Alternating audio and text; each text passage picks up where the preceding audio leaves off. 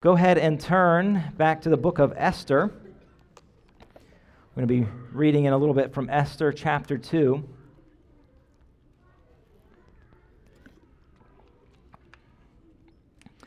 Just to bring everybody up to speed with where we're at this morning. So, we are doing our final message in the, in the, in the book of Esther this morning. So, that's going to be uh, right now, we're going to do the, the, our final week in Esther. The next week is the Thanksgiving service. Um, and then we're going to, the next couple weeks after that, we're going to have two, two messages that are not part of a series, just two. Um, uh, one that I'm excited for is uh, Scott Crook, who is the new senior pastor of Crosspoint, our sister church in Arnold, uh, is going to be here. And I and most of you know that church well, but probably don't know Scott and his family well. So I'm excited that he can be here and his family will be here, and that just we can introduce you to him. So that's going to be in a couple of weeks, uh, and then after that, uh, our next series, just uh, to give a heads up, will be in the book of Luke. So we're going to be studying the book of Luke together. I am very excited about that. I'm going to save the introduction for that for another time, but um, that'll be what we're doing. And um, just the timing of it is that really the Luke begins, as most of you would be aware, with the birth narrative of Christ, and that's when we're going to be starting in December. So excited that we can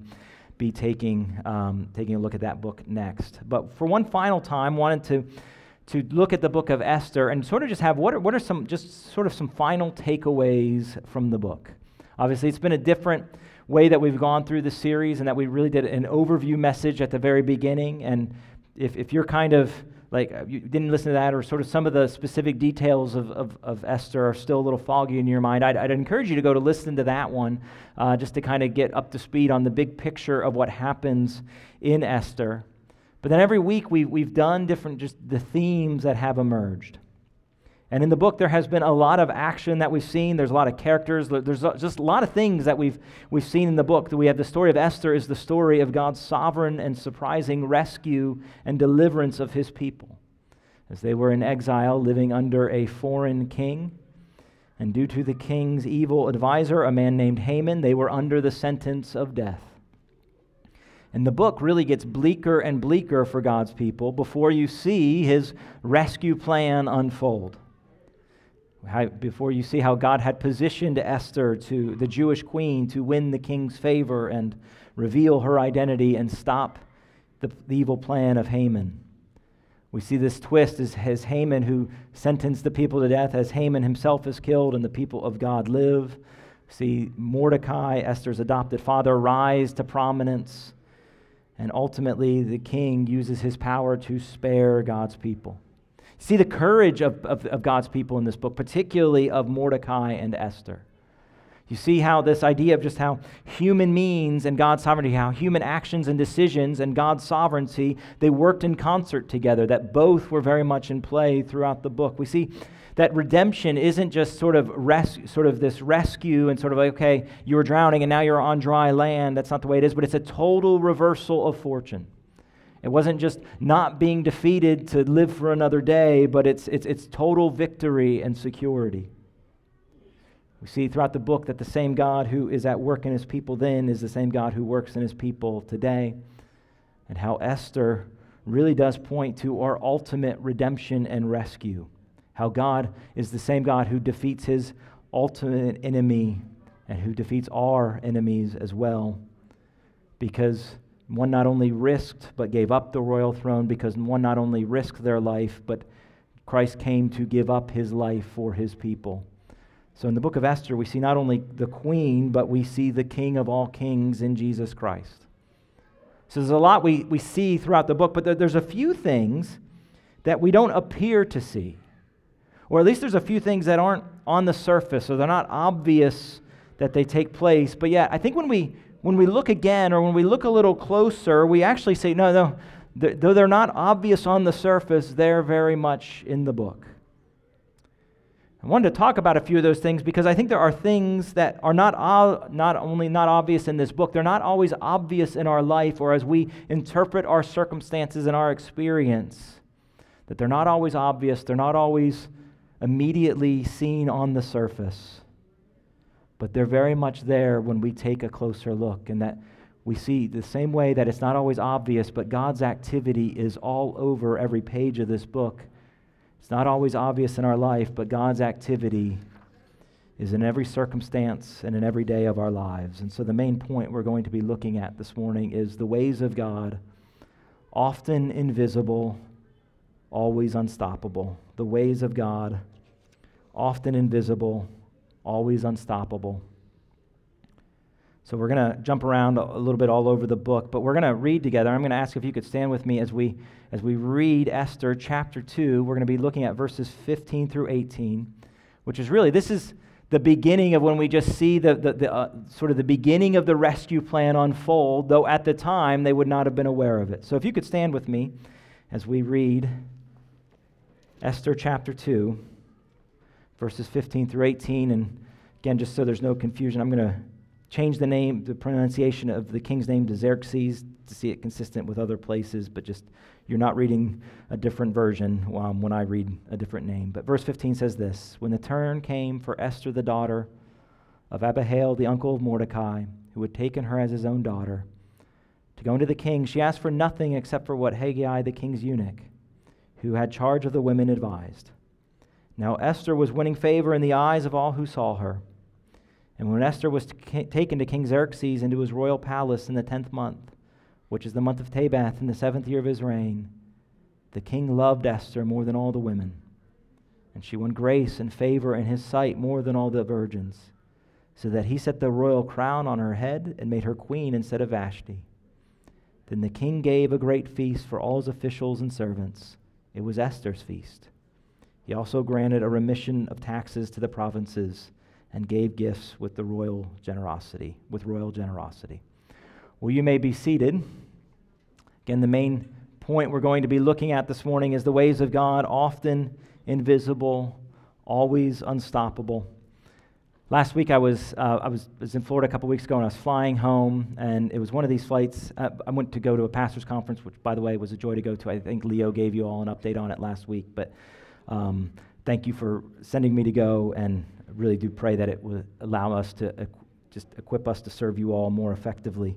Um, but we're flying home from the conference, and my flight was like a, it was 11 o'clock at night kind of flight. And so, you know, at 11 o'clock at night, like usually I'm asleep by then, but when I'm awake, like I'm groggy and I'm tired, you know, so I could have I could have missed something.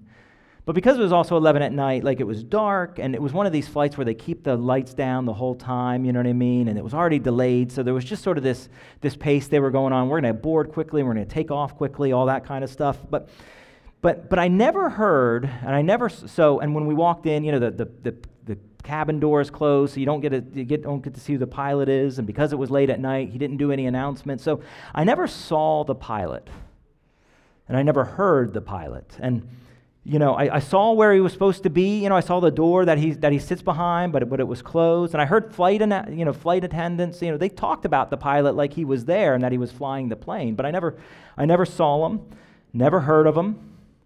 But when we landed in Baltimore, it was, it was obvious that he was there, right? I mean, it was obvious that there was somebody flying the plane, though I never saw him and I never heard him because, right, there's just this sense of like, hey, you don't need to, you don't need to see everything to make it obvious that just because you didn't see him at one level, it was obvious that he was in control of the airplane and that he was doing what he was supposed to be doing, right? That, that's sort of this obvious idea. Well, in Esther, there's some things that aren't on the surface. There's some things that at first glance it doesn't appear we see. But I would say, just as obvious as there was an air, a pilot flying the plane, it was just as obvious that they were throughout the book of Esther.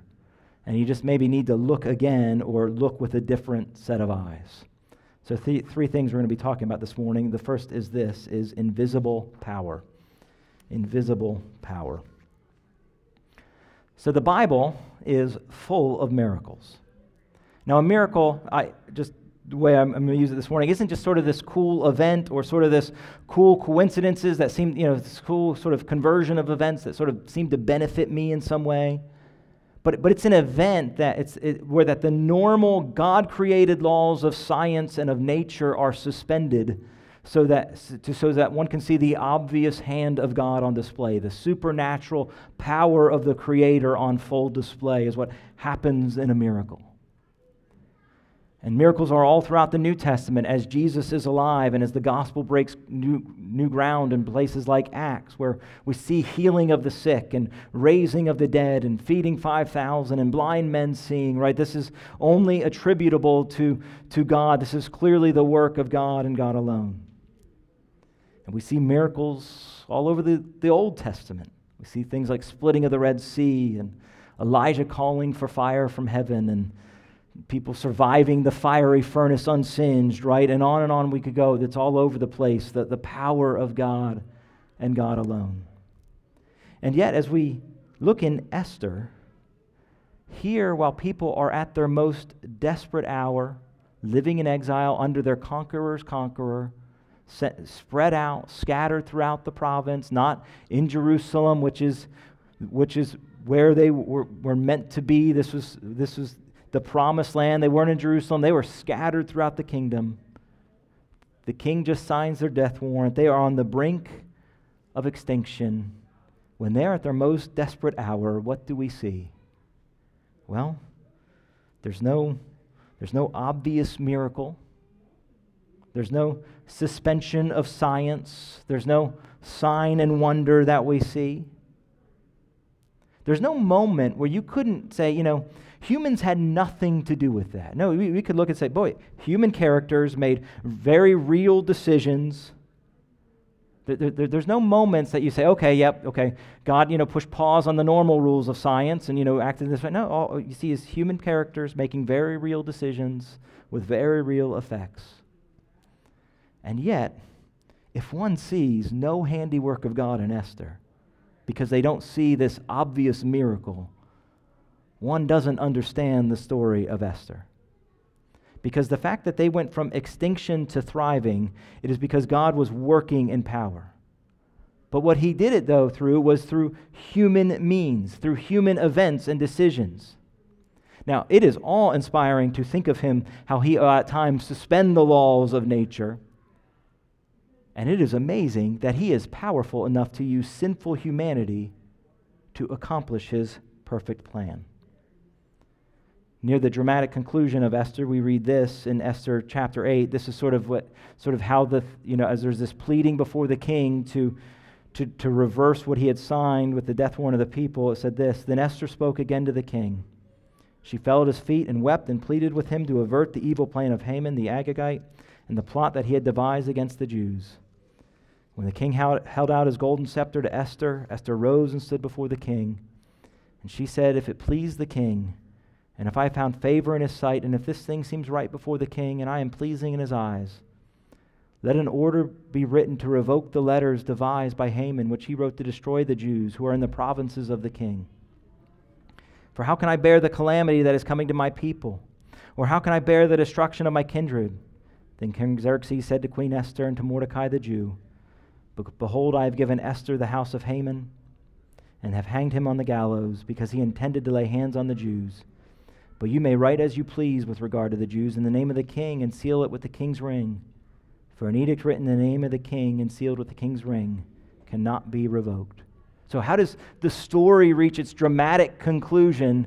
Is Esther pleaded, and the king changed his mind and went on their side. What, what did God use? He used Mordecai, and he used Esther, and he, he used remembering events of the past which in some ways can all be humanly explained, but only divinely orchestrated. Uh, let me, let me just say this too. As we think of God's power, right? Just think of your own life. Like you work with people, right? At some context, like in your day to day life, you, you, you work with humanity, right? You, you interact with people.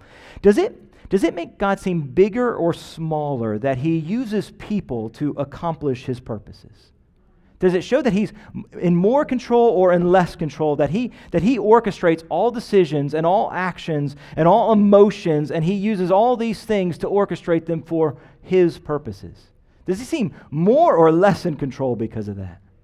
See, him using ordinary means should not make God appear smaller, but his power more expansive and his power more in every detail of every human affair. So here, here's, here's, here's the point. Listen, at times, I do want to say, at times, we, we do see miracles today. I mean, certainly every conversion is a miracle, and certainly we, we do see times where God still works in miraculous ways, where there is no sort of human contribution that you could say, boy, eh, you know, he just, he worked and it was miraculous, and he's just showing off his power. And he still spreads the gospel in ways that just point to his authority over all things. And so it is good to pray for, and it happens. We want to see the supernatural work of God in our world and in our midst and in our generation and in our church. So, so let's pray for it. But let me also, and let me also say this that there have been those who I think have sadly made this kind of a tricky, to talk, tri- tricky topic to talk about in a church because I think the way that they have perversed the idea of a miracle the way that there have been those who have treated God as if he's this cosmic slot machine that sort of give money and get a miracle back. Or if you don't see a miracle in your midst, it's because you don't have enough faith or you haven't given enough money, but it's because you have prevented the work of God in some way. And there have been many that have hurt many people in the process. There have been those that would call on the supernatural power of God, not to make much of God and to see his kingdom advance, but to make much of themselves and to elevate their platform. So, so let me say this let, us pray for miracles. But let, us note that, that they happen, miracles happen so that we can see the kingdom of God advance, so that we can see the ravaging, of, the ravaging effects of sin alleviated in some way and so that it can point to God's power and compassion. Miracles aren't so they can point to any person's gifting, but so that we can see the power of God on display. So, genuinely, let, let's, let's pray for miracles in our day. Let's pray for miracles to, to take place in our midst. And at the same time, and most of the time, let's recognize that I think what we see in Esther is what we see in our lives that God doesn't suspend nature, but He works in it. He works through means and His concurrent and providential care. But when He's doing that, it does not mean He is silent or aloof or He's just letting things play out or He's just this God who sets things in motion and then sees what happens. Now, he's a God who, who it's, it's easy for him. At times, he uses a miracle to point to his love, but at times, he uses the seemingly ordinary to fulfill his purposes who uses our decisions and our actions and our prayers and our, and our longings and our desires to, to fulfill his purposes on the earth. And so that this deliverance, though that this deliverance that we see here through human, ordinary means, is no less miraculous in result. That as we think about our own conversions, listen, almost all of our conversions has a story of boy, what he used was the, was the normal everyday means of just the faithfulness of parents day in, day out, preaching the gospel, praying, and just being a godly, imperfect example day in, day out. Or he used a conversation with a friend, or he used somebody saying something, and this, this book just came to life in our eyes. And he used it for a miraculous outcome in our own lives, we just need to recognize that His power isn't always shouting His name in every circumstance, so it's just so blazingly obvious that we can't see anything else, but just in whispering His name in every detail of our life and orchestrating all things for the good of those who love Him and to accomplish His purpose. So in our lives, His power may not be, always be obvious but it is just as real in your life and in this world and in our church. And we just need to recognize God's not more at work in splitting the sea than he is in Esther. His power is not greater in either story. And in, and in our lives, the normal daily means of him sovereignly ruling the world doesn't mean he's any less at work or powerful in it. Secondly, Point two, we see this. We see an invisible presence. An invisible presence. Right? When I was sitting on the airplane, even though I didn't see the pilot, I didn't hear the pilot vocally, it was, it was obvious, right? Somebody was flying the plane. It was obvious that there was a reason we got from Orlando to Baltimore. Well, in this book, through 10 chapters, God's name is never mentioned. And I just don't mean the formal name of Yahweh is not mentioned. Like, there's no reference to God in this book. And you can combine that with the fact that we didn't see any apparent miracles, and it could almost appear that God is incidental to the story. Now, but let's let, now I need to be clear. There is nothing but God's providential care all through all over this book. But at first glance, it could seem maybe he's more of a side character in this drama. Message Leo preached earlier in the series, he, he gave Mark Dever, who's a pastor in the Washington, D.C. area, gave some sort of some of the providential coincidences we see in the book of Esther. That Esther just happens to be Jewish and she just happens to be beautiful, that Esther just happens to be favored by the king, that Mordecai just happens to overhear the plot against the king's life, that a report of this just happens to be written in the king's chronicles, that Haman just happens to notice that Mordecai does not kneel down before him, and he just happens to find out that Mordecai is a Jew, when Haman plots his revenge, the dice, the dice just happen to indicate that the date for exacting revenge is put off almost a year, that Esther just happens to get the king's approval to speak, but then she happens to put off her request for another day, that her deferral just happens to send Haman out by Mordecai one more time, which just happens to cause him to recount it to his friends. They, in turn, just happen to encourage him to build a scaffold immediately, so Haman just happens to be excited to be excited to approach the king early the next morning. It just so happens that the previous night the mighty king could not command a moment's sleep, and it just so happened that he had the, book brought to him that recounted Mordecai's deed, and then he then happened to ask whether Mordecai had been rewarded, to which his attendants happened to know the answer. Haman happens to approach the king just when the king is wondering how Mordecai should be honored the king happens to return to the queen just as ha- Haman happens to be pleading with Esther in a way that can be misconstrued. The gallows Haman built for Mordecai just happens to be ready for when King Xerxes wants to hang Haman. And Dever writes, I could keep going. If this is how you read the story of Esther, as so many happenstances and lucky coincidences, apart from believing that God is actively and sovereignly rules over our world, the book of Esther becomes a mere celebration of Mordecai's wisdom, Esther's courage, and most of all, simple chance and luck. But, friend, if you are a Christian, this is not how you should read this book. I assure you, this is not why it was written. This book was written to show that God Himself acts to achieve the total defeat of His foes and the safety of His people. Listen, it's an act of faith to believe that God is sovereignly in control of every detail of the universe and of our lives. But I want to be clear that this book is quite clear about this. So the book of Esther points to that, but this book all over the place clearly points to that.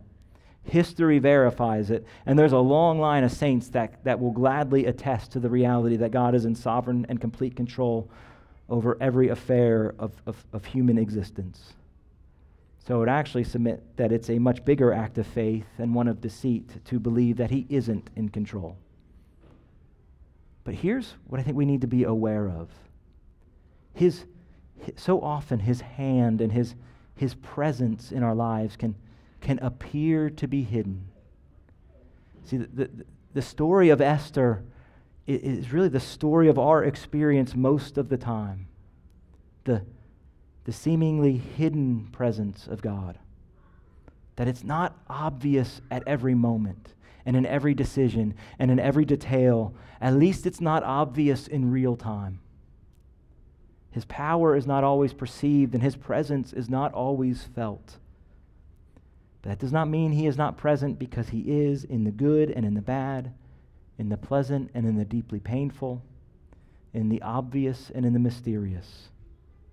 And so this is a call to really towards two things to to, to continue to press on because the story of Esther and the story of our lives are verify what Scripture explicitly says that God is sovereign and is, power, is in power, is present at all times. Paul says it like this in Timothy I charge you in the presence of God, who gives life to all things, and of Christ Jesus, keep the commandment unstained and free from reproach until the appearing of our Lord Jesus Christ. Which he, might, which he will display at the proper time, he who is blessed and the only sovereign, the King of kings and the Lord of lords, who alone has immortality, who dwells in unapproachable, light, whom no one has ever seen nor can see. To him be honor and eternal dominion. Amen. Or as the psalmist says in Psalm 139 Where can I go from your spirit, or where shall I flee from your presence? If I ascend to heaven, you are there. If I make my bed in Sheol, you are there. if, the, if I take the wings of the morning and dwell in the uttermost parts of the sea, even there your hand shall find me, and your right hand shall hold me. If I say, Surely the darkness shall uh, cover me, and the light about me is be night, even the darkness is not dark to you, the night is bright as day, for darkness is as light with you. See, this is a call to, to faith in this reality. It's a call to, to have faith that God is always present, and He is always present in His full power and authority in every, in every moment of our lives. But it's also a call to do this is that we, we must define then our experience by that reality, not define our reality by any experience we have at the time. We must define our, our, our experience by what is really true. See, here's what I mean. We must look at what is true and what is unchanging and what is real.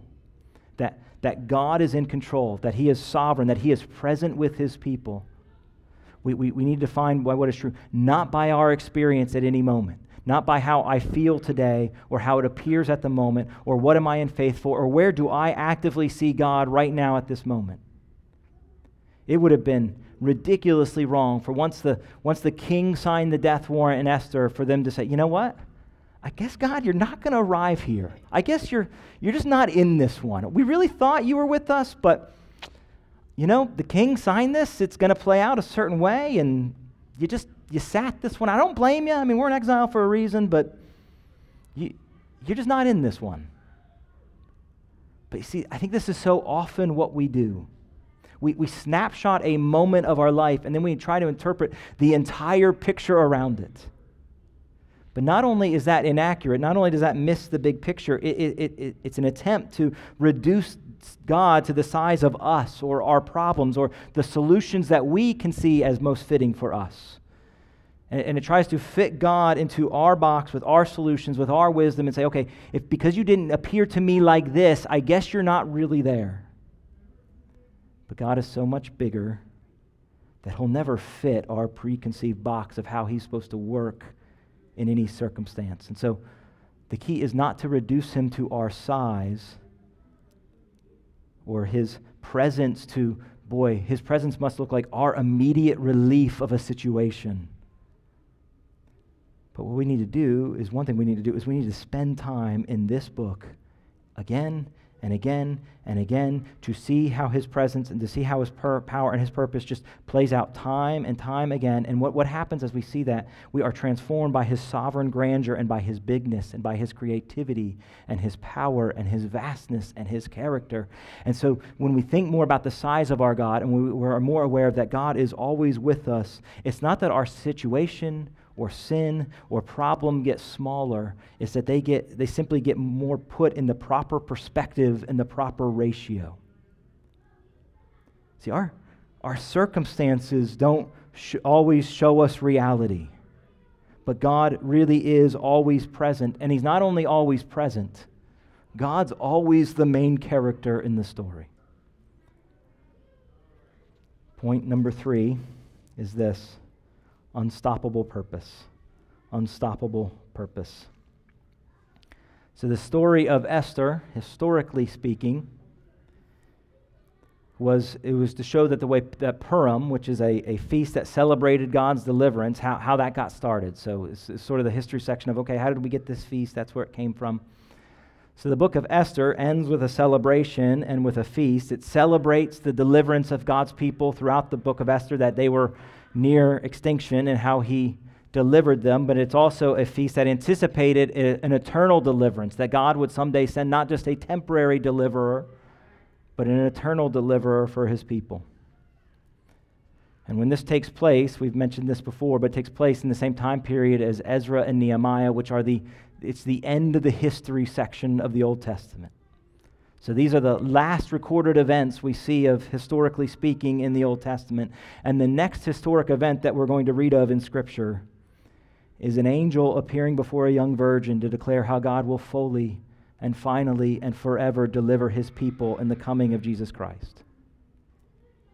Because in this story, and in your story, and in every story involving God and his people, you will never find you will never find God's purposes or his promises don't come to fulfillment in Jesus Christ.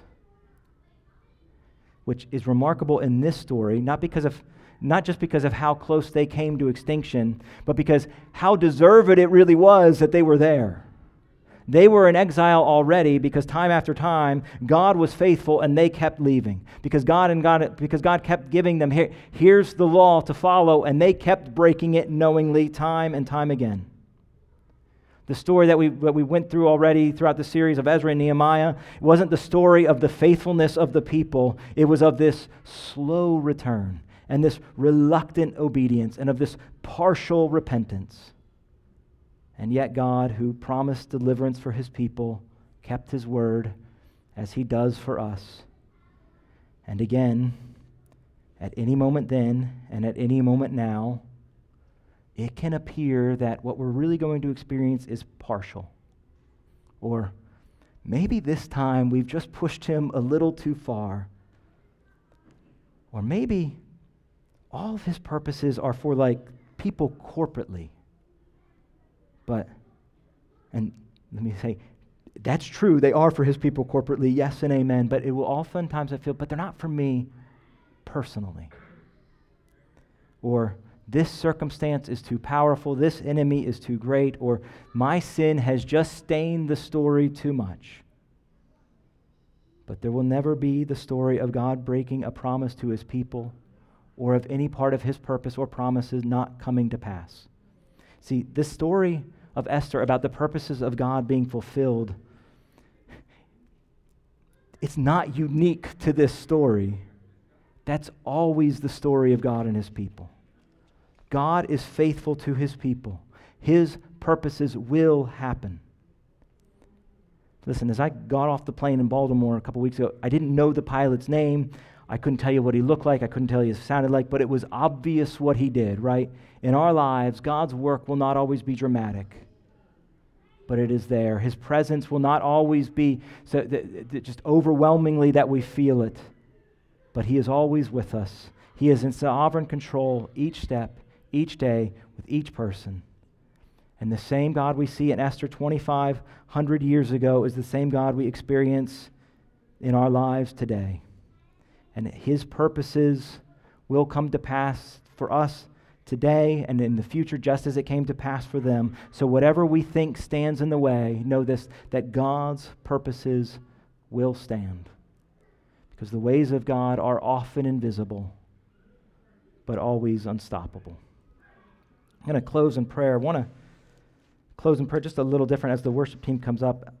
I'm aware that there's there are probably people here today who are thinking, boy, I I believe this. I know that to be true, that we don't always see God's per- perfect power on display in my life, and that we, that we don't always see, you know, but honest, I, mean, I know that to be true, but honestly, Adam, I, I'm, I'm really struggling for faith.